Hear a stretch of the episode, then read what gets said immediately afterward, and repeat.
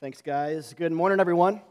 Welcome to Hiawatha Church. My name is Chris. I'm one of the pastors here if you're new. Uh, and if you're new, as Jess said before, welcome to you, especially to our church. Um, we are in a series right now in the Gospel of John, as Peter was mentioning. And so if you have a Bible or a phone app and want to turn to John chapter twelve to kind of follow along in context, feel free to do that. But uh, today's passage will be on screen here in its entirety in just a minute. Um, But to remind you guys where we're at, we're in, in John chapter twelve, and John chapter eleven is uh, a kind of famous story, at least maybe for, for some of you, of when Jesus raised his friend Lazarus from the dead after he had a terminal illness and died. And so the end of chapter eleven, like we like we read and preached through last week, into chapter twelve serves as kind of some fallout uh, in a way uh, from what happened there, and um, stories about people wanting to kill Jesus for this, and fears over the Romans misinterpreting this as some kind of uprising. Um, Caiaphas' prophecy from last week, uh, which was a I don't know what I'm quite saying prophecy, but I'm prophesying the gospel uh, kind of thing too. Some of you might know about that, but that was last week. Into today, which is Jesus is back in Bethany, which is a small village outside of Jerusalem, and he's going to have dinner with Lazarus and his sisters, Mary and Martha, and his disciples. And, and something happens there. I think Peter was uh, giving a nod to it. Uh, but between uh, Mary and Jesus, where Mary uh, anoints Jesus and uh, basically uh, prepares him for burial, as uh, is kind of in the commentary. Matthew's account actually makes it a bit more clear, but um, but that's kind of what's happening here as well, uh, per Jesus' words. And so, um, but one thing I want to mention too here is that I have been mentioning throughout the series is that uh, tensions are starting to mount, or maybe continuing to mount, within the ranks of the disciples. Uh, so not just from outside, from people that want to kill Jesus, uh, but from within as well, on really what to do with Jesus and the things that he's saying and claiming. Um, in the Gospels, if you don't know this uh, yet, his uh, Jesus's claims cut like a knife sometimes. They're not always palatable and swallowable. Um, and today's passage, I think, is um, a type of Exhibit A uh, for this idea. So. Um, so again, anointing Jesus for burial today from John twelve, one to eleven. Let me just read it in full to begin, then we'll come back and, and say a few things. So verse one, six days before the Passover, Jesus therefore came to Bethany where Lazarus was, whom Jesus had raised from the dead. So they gave a dinner for him there. Martha served, and Lazarus was one of those reclining with him at table. Mary therefore took a pound of expensive ointment made from pure nard, and anointed the feet of Jesus and wiped his feet with her hair. The house was filled with the fragrance of the perfume. But Judas Iscariot, one of his disciples, he who was about to betray him, said, "Why was this ointment not sold for three hundred denarii and given to the poor?" He said this not because he cared about the poor, but because he was a thief, and having charge of the money bag, he used to help himself to what he put in, what was put into it. Jesus said, "Leave her alone, so that she may keep it for the day of my burial. For the poor you always have with you, but you do not always have me." When the large crowd of the Jews learned that Jesus was there, they came not only on account of him, but also to see Lazarus, whom he had raised from the dead. So the chief priests made plans to put Lazarus to death as well, because on account of him, many of the Jews were going away and believing in Jesus. Poor Lazarus, right? Always dying and always... Uh, Always um, trying to be killed, but um, okay. So uh, a little aside here before we dive in. Uh, that if you weren't here last week, the Passover mentioned in in verse one is the Passover Jesus will die on. So his death is imminent. This is probably the Saturday before the Friday of his death. So uh, we're we're close. The the second half of John, then, even though we'll be preaching this book through next Easter, uh, is. Uh, It takes up a short amount of time. Uh, the, the book is heavily weighted towards uh, Jesus' death and his sufferings, his trial, uh, and then his triumphant resurrection a few days later, uh, as all the gospel accounts are. And there's a reason for that, because it's more important than the things that come before. All right, so this is the Passover Jesus will die on, and um, and so John is going is kind of um, you know spinning or turning towards that direction now. Uh, we'll have the, the triumphal entry here pretty soon. I think that's in a, in a couple of weeks. But um, this story, some of you might know as well, is included uh, where Mary anoints Jesus in some fashion with uh, her hair and her tears and expensive perfume and ointment. It's included in all four gospel accounts, uh, some version of it anyway. And um, there are parts that some of the individual gospel writers choose to emphasize more than others, which can make these stories sound a bit different, especially Luke's version. Um, but they don't contradict in any way either. In fact, it's their differences that testify to their factualness and their historicity and their truthfulness, because if it was all made up, they would all sound identical, uh, but but they don't. All right, so what I want to do then uh, this morning is kind of address the center of this passage, which is pretty easy to see, even if it was your first time hearing this. There's this um, bit of tension or uh, kind of a back and forth between Judas and Jesus over Mary's actions, and so I'm kind of just calling this addressing the elephant in the room, essentially, uh, from two angles. First, Judas's greed, and then Jesus' response, which is kind of a surprising comeback uh, in a sense. And, and I'll warn you, as I, as I hinted at before, sometimes the good news comes with a dash of offense, um, like salt on a soup, because grace has so much more to do with Jesus than you and me. Uh, and that's hard for prideful people, of which we all share uh, in, the, in that particular sin, Christian or not. Um, And I know I say all this a lot, but it's quite pronounced in today's passage as we look at how Judas and Jesus here uh, have this back and forth, all right? So let's start with Judas's greed. And um, if you're new to our church, the, the way we like to read the Bible here, um, it's not novel or anything, but the way we like to read it is to, to look at the what's, but also the, the whys and the hows. So kind of what's going on, but where's the theology in this? And so we'll kind of follow that pattern here uh, too. Um But John adds helpful commentary here in verse six, which is kind of interesting. He says, basically, and I'll paraphrase, but Judas didn't actually care for the poor when he said to Jesus, um, and kind of to Mary too, why didn't we sell this? And we've, we'd have all this. It was very expensive. It was probably imported from northern India. We don't know how Mary got it, but the amount of it, and, and John writes expensive here, but the amount of it and, and, and what it was, pure nard, it's very expensive. So Judas is like, well, we could have used this for all this good. We could have changed the world or blessed so many people.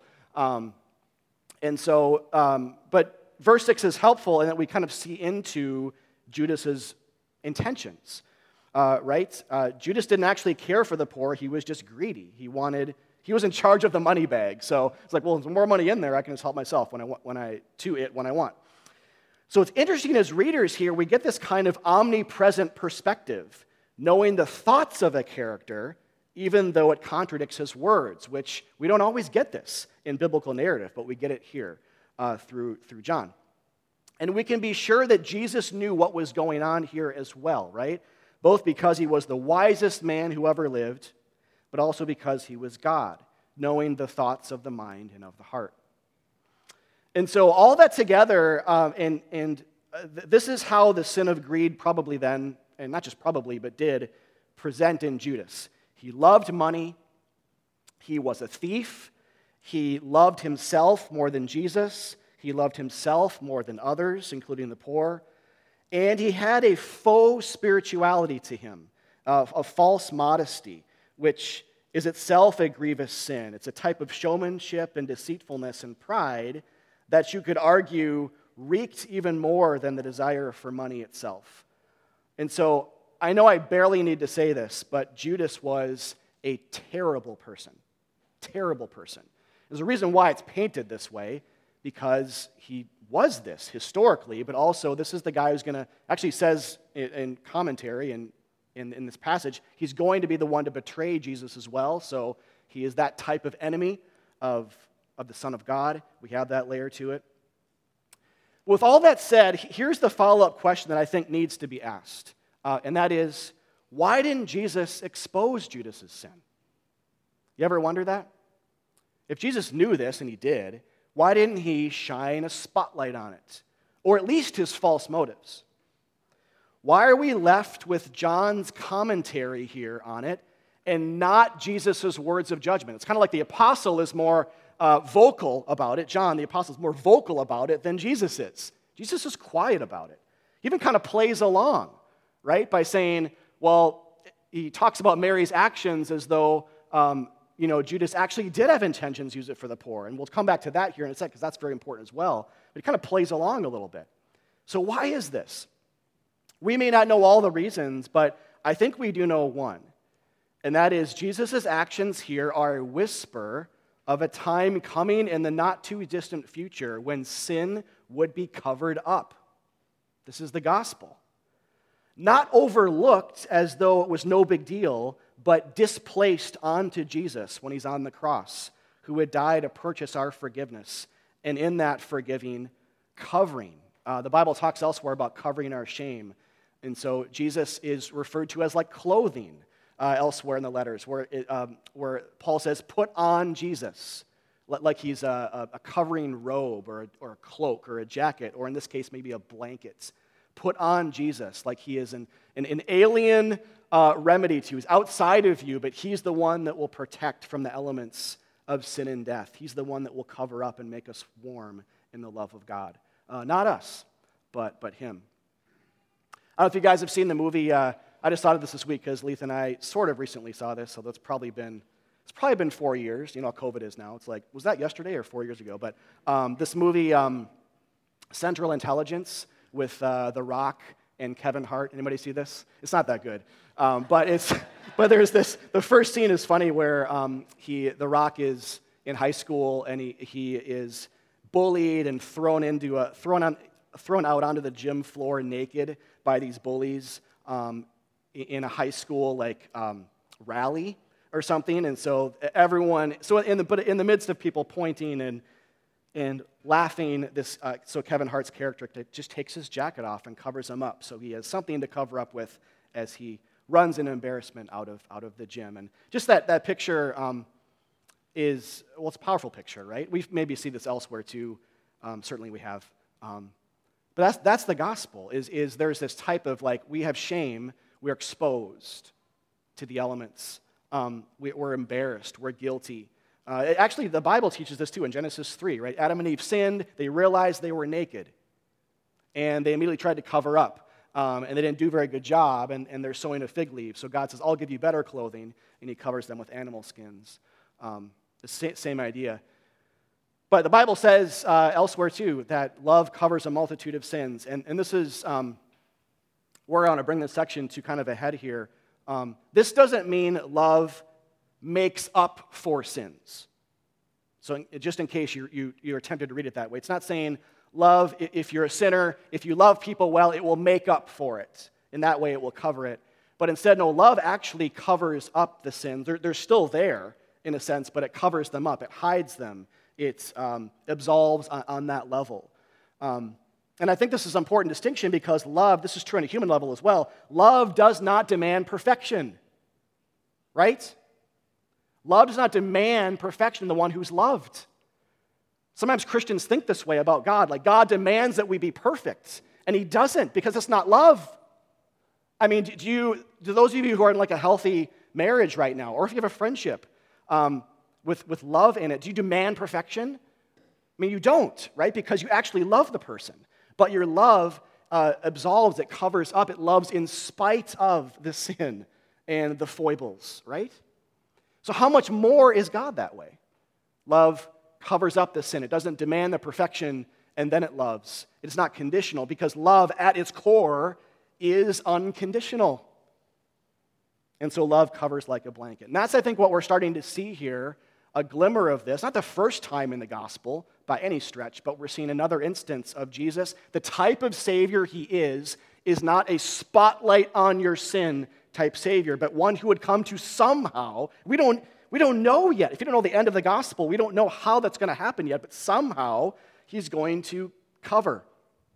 Somehow he's not going to take off the blanket and expose, um, like if you know the story of Noah and his sons when he was drunk in Genesis nine, not like Ham taking off the cover and posting a picture of his naked dad on Facebook or something, or on Instagram, but, um, but instead more like Japheth and Shem, who covered up their naked father. Um, and Jesus came from that line genealogically, not from the line of exposing, not from the line of shame, but from the line of covering up, all right? Let's move on to this next kind of elephant, uh, basically in the room, which this might be the bigger one, is poor people's needs. Uh, let me read again from verse seven and eight. Jesus said, "Leave her alone so that she may keep it for the day of my burial. For the poor you will always have with you, but you do not always have me." All right, so uh, whether or not you've read this before, um, this is a surprising response, isn't it? Like if you were to kind of cover up the that part and read the first part, and you were to guess what, what would come next, you might not guess that this is what he's saying. It's a surprising response. Uh, maybe it challenges your notion of who Jesus is and what he came to do. It has the power to do that, I think, in a good way. There might even be a, an, an unmentionable or embarrass, an embarrassing element uh, to this passage for some, but let me start by saying this. Not for Mary, right? See, it depends, like, your perspective. If your perspective's kind of like, like from Judas's perspective, this is offensive, but for Mary, this is not embarrassing at all or unmentionable. For Mary, this is good news. For Mary, the one who's giving everything here in breaking the, the, the flask or pouring out the ointment and, um, and, and highlighting Jesus, this is confirming.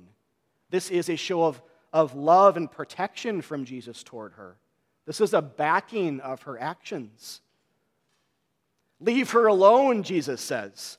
Um, and I, I love that statement. I, I don't know um, if you guys knew this or not, but this is um, this is the same thing that Jesus says Uh, to the devil, to the devil's accusations about you, uh, that, that the God of the universe um, basically says when you are accused, and Judas is actually kind of a devil figure here, we know that in the Bible, but um, that, that God says, leave her alone, leave him alone, she's mine.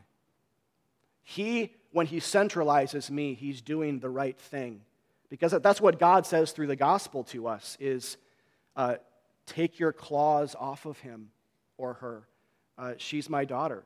And and so we have that kind of like, this is not just Jesus to Mary. This is Jesus to you all. If you're a Christian, if you believe in Jesus, this is the type of advocacy. This is the type of statement he has towards you, is he says, hands off, you know, to the devil and to the accusations that come. And this is basically what Judas is doing, right? He's accusing. Like, she's doing something that's not good. Uh, she's forgetting the poor. So it's an accusation, right? Her spirituality is too simple. It's too Jesus-centered. Uh, she, she's, a, she's misusing the money. We could be using this for all these good things. We could sell all our stuff and give it, give it all away. And Jesus is saying, leave her alone. What are you doing? Actually, Jesus, Judas is the misguided one, right? Not just because he's, he is... not intending this, but even if he were to intend it, Jesus is rightly saying she is doing the right thing. All right, but we still have to go back and delve into what Jesus is saying. Uh, first, um, what is he not saying? Jesus is not saying here that we should draw a thick black line between Christian spirituality and the practice of giving to the poor, as if they never, ever intersect. He does not say that here, right? In fact, he implies the opposite when he says, you'll, al- you'll always have the poor. Um, and we could mention passages like Galatians two ten, where it says the Christians were eager to give to the poor, or Second Corinthians eight, where it ties giving to poor Christians with how Christ gave to spiritually poor sinners like all of us. But also, I would say, let's not bury the lead here either. Uh, Jesus said, Jesus is saying here, my impending death is more important than you giving to the poor. My impending death has preeminence. There's a primacy to it. What I'm about to do on the cross is more important than selling this perfume and giving it to physically poor people. He, that, we can't miss that either uh, on the same level. Right here, Mary is um, endorsed her actions, and Judas is the one rebuked. There is a clear and unavoidable hierarchy here, as offensive as that might seem. Um, but remember, Jesus is not just a moral teacher. This is one of those passages that, you know, if we had a list of these in John, think how long it would be by now. Those of you who have read John or have been here for the series, it's long. It'd be off the stage here, spilling over into the first pew. It's this is one of the pass another verse where we know this is not just a guy.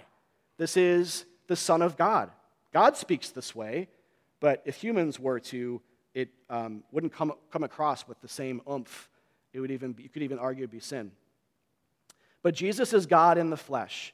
Um, and another way I think Jesus is distancing himself from Moses here as well, like in John one seventeen, where he says, Moses brought the law, but I bring the gospel, I bring grace.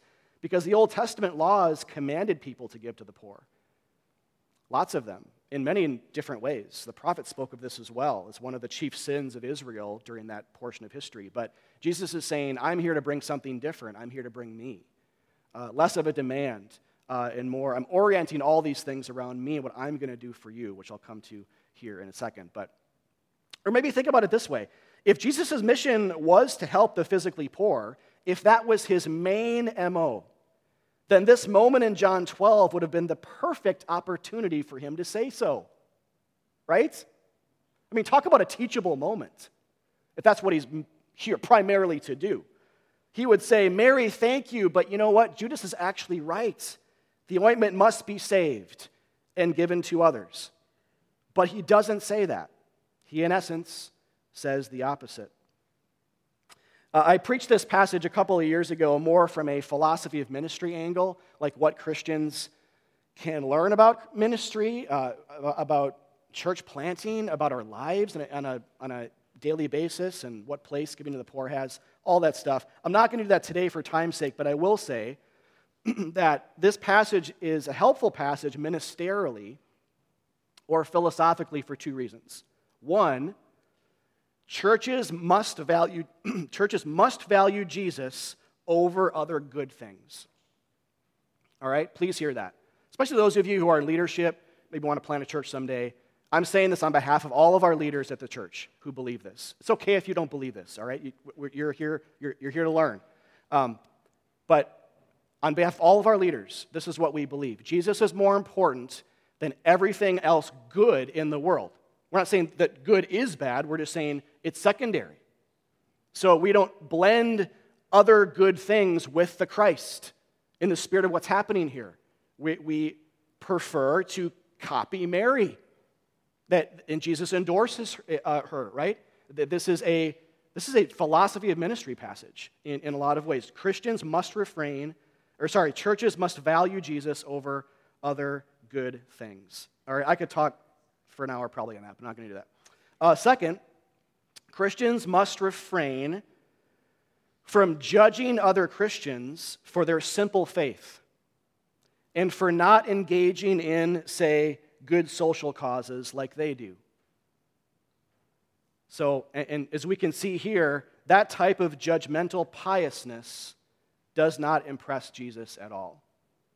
Now, this is kind of a picture of um, let's just say kind of a type of Christian, a type of Jesus follower, judging another Christian for her simple, um, Jesus-centered, Jesus is all I need uh, kind of faith, and sort of saying, but you're not doing enough.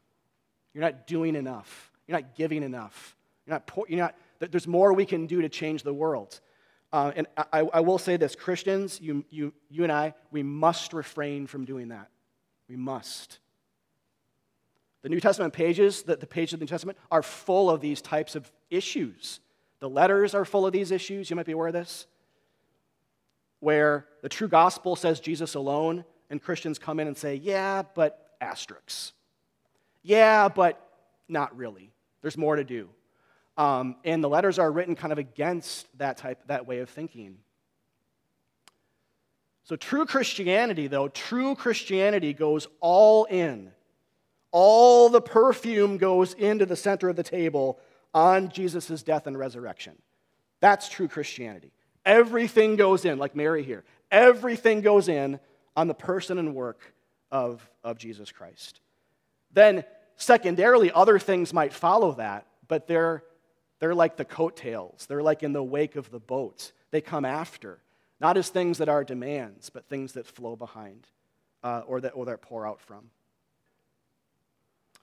All right, then this last question is, um, what is really happening here, though? And I um, I didn't want this to be kind of a, you know, a, a guess thing, so I, I said to begin that this is a preparation for burial. I titled the sermon this even because I want clarity on this. Jesus is real. This is really what's going on. Jesus is being prepared for burial. Matthew twenty, Matthew's account makes it more clear.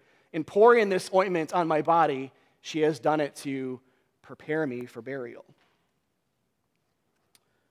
All right, and here's what I like about John's account. So I mentioned before that Matthew, Mark, Luke, and John all have an account of this. John is unique, though, in that John's account comes right after what story? Right after Lazarus being raised from the dead, right? And the other three gospel accounts don't have that story, so there, theirs are inserted in different different places.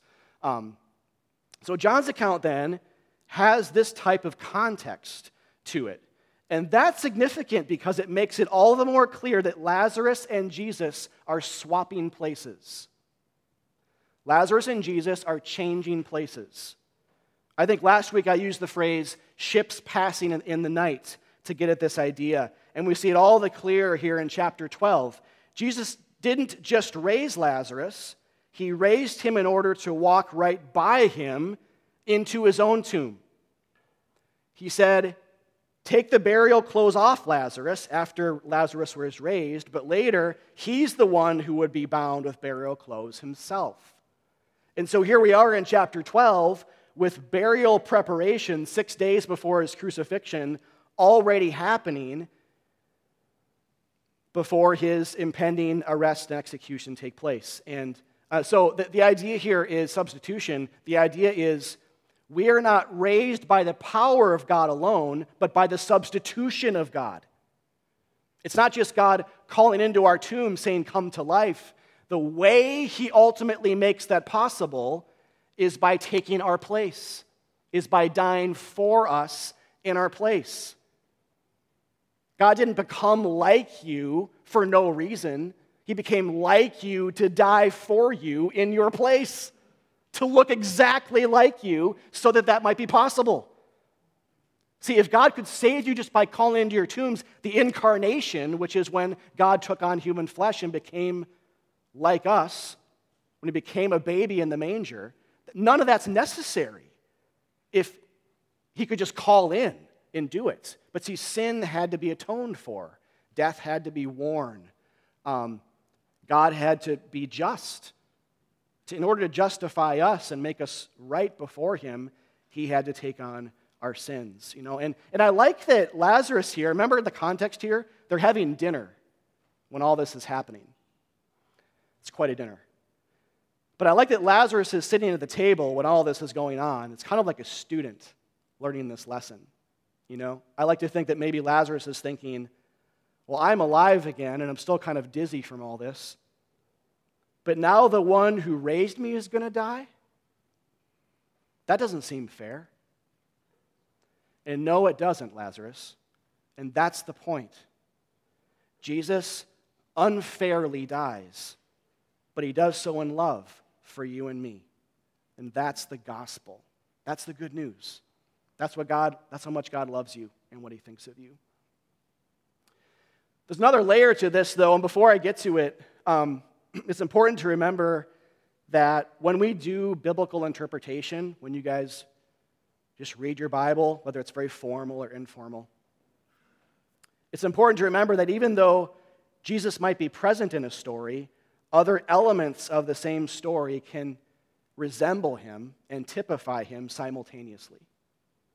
Uh, we just talked about one, Lazarus. Spencer did a great job a couple weeks ago showing us this, that Jesus is there in the story, but Lazarus is typifying Jesus' resurrection as well. There's a lot of similarities there, literary devices that are used by John to point ahead. This is this we we said this story's not just about Lazarus. This is, it's it's more. It's about Jesus.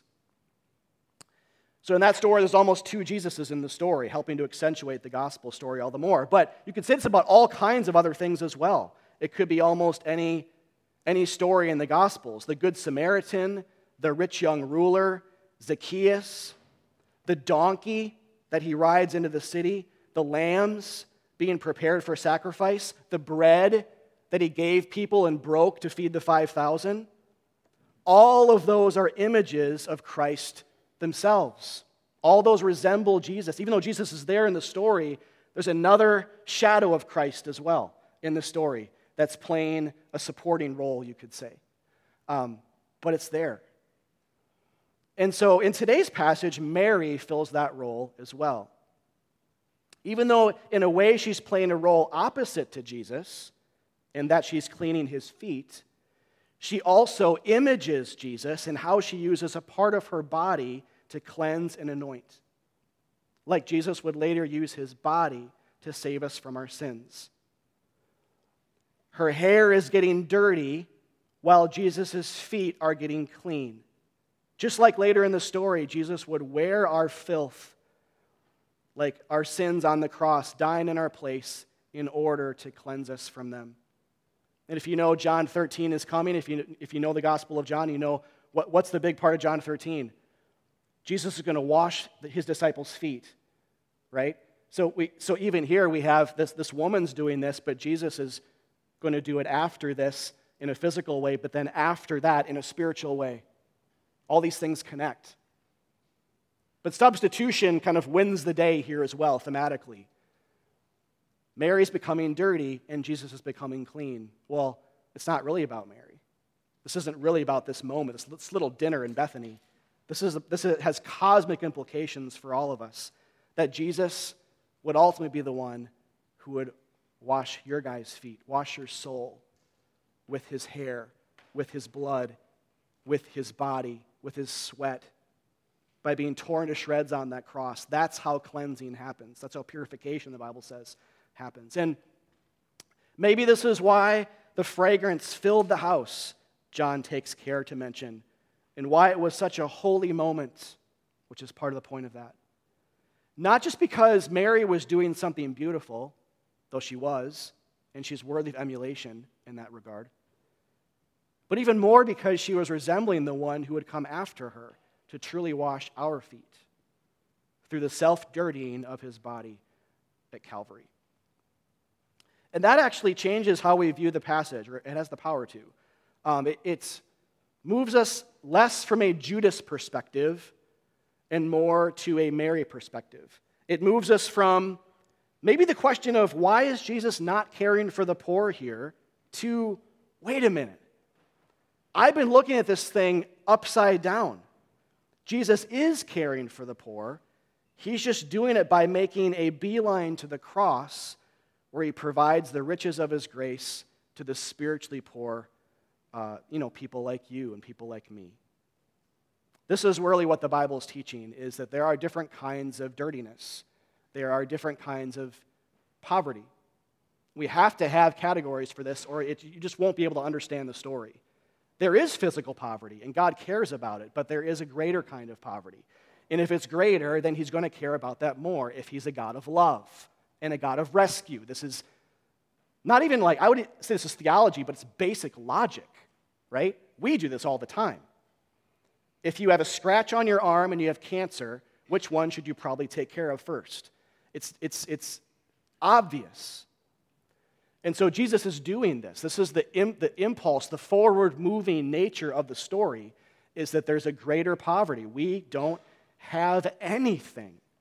We're fully naked spiritually and figuratively before God. We're exposed.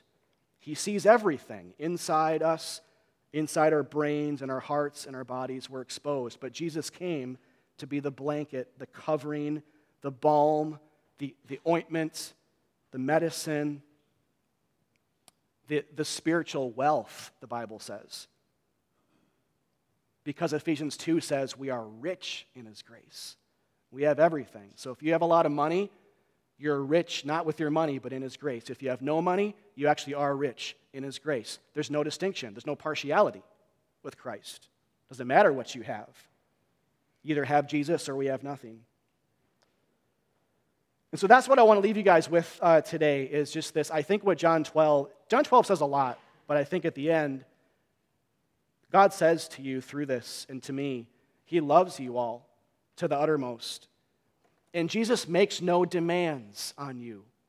The, the ultimate thing you should take away from this passage is not, I need to sell all my stuff and just give it to global missions. That is not what this passage is saying. It's saying, Jesus will give it all away. It's saying, Jesus will be the one to clean you. It's saying, Jesus will be the one. It's like that last song was getting at, and Peter kind of gave it a thing about it before the song. It's like, we want to give everything, but our hands are dirty, our lips are unclean. Um, what this is about is God not making demands on us, but graciously giving to those who have nothing at the greatest of cost to himself. If you believe, if you stay in the fold of Christ, if you are a branch on the life-giving vine of Jesus, um, if you eat the bread of that idea, that's what makes you a Christian. Whether you're a good person or a bad person, it doesn't matter. There's no partiality. It's all about him. We pray. Father, thank you for this passage and for what it means for us as a community. Um, as wherever we're at, Christian or not today, your gospel sings. This is a song. This passage ultimately is a, it's a poem. Um, so many layers to it, and yet the most important is how it sets the stage for you. You are the ultimate Lazarus. You are the ultimate Mary. You're the ultimate wrapped up one with burial clothes. You're the ultimate one who will use a part of his body to make us clean. These stories have an echo to them. These stories have a forward-moving impulse to them that we must see. Um, help us to see it. Help us to celebrate that um, and to not grow bored with the Scriptures because we see too much of our boring selves in them. Uh, but you are the excitement. Uh, you're the one that has the power to actually turn our head heavenward and to just make us lose our breath for a minute because we're so... Um, enamored with a God who would actually do this. Um, so I pray for that for myself, uh, for everyone here, everyone who calls this church home, visitors or not, where, where people are coming from, Christian or not. God, um, you are a God who bled for people. You are a God without demands, but who comes uh, to fulfill all the Scriptures, including all of the laws and prophecies about giving to the poor, to fulfill all of that by being the one who would do it, by giving his body on a cross for our sins. Thank you so much for that relief, that good news, and that gospel. In Christ we pray. Amen.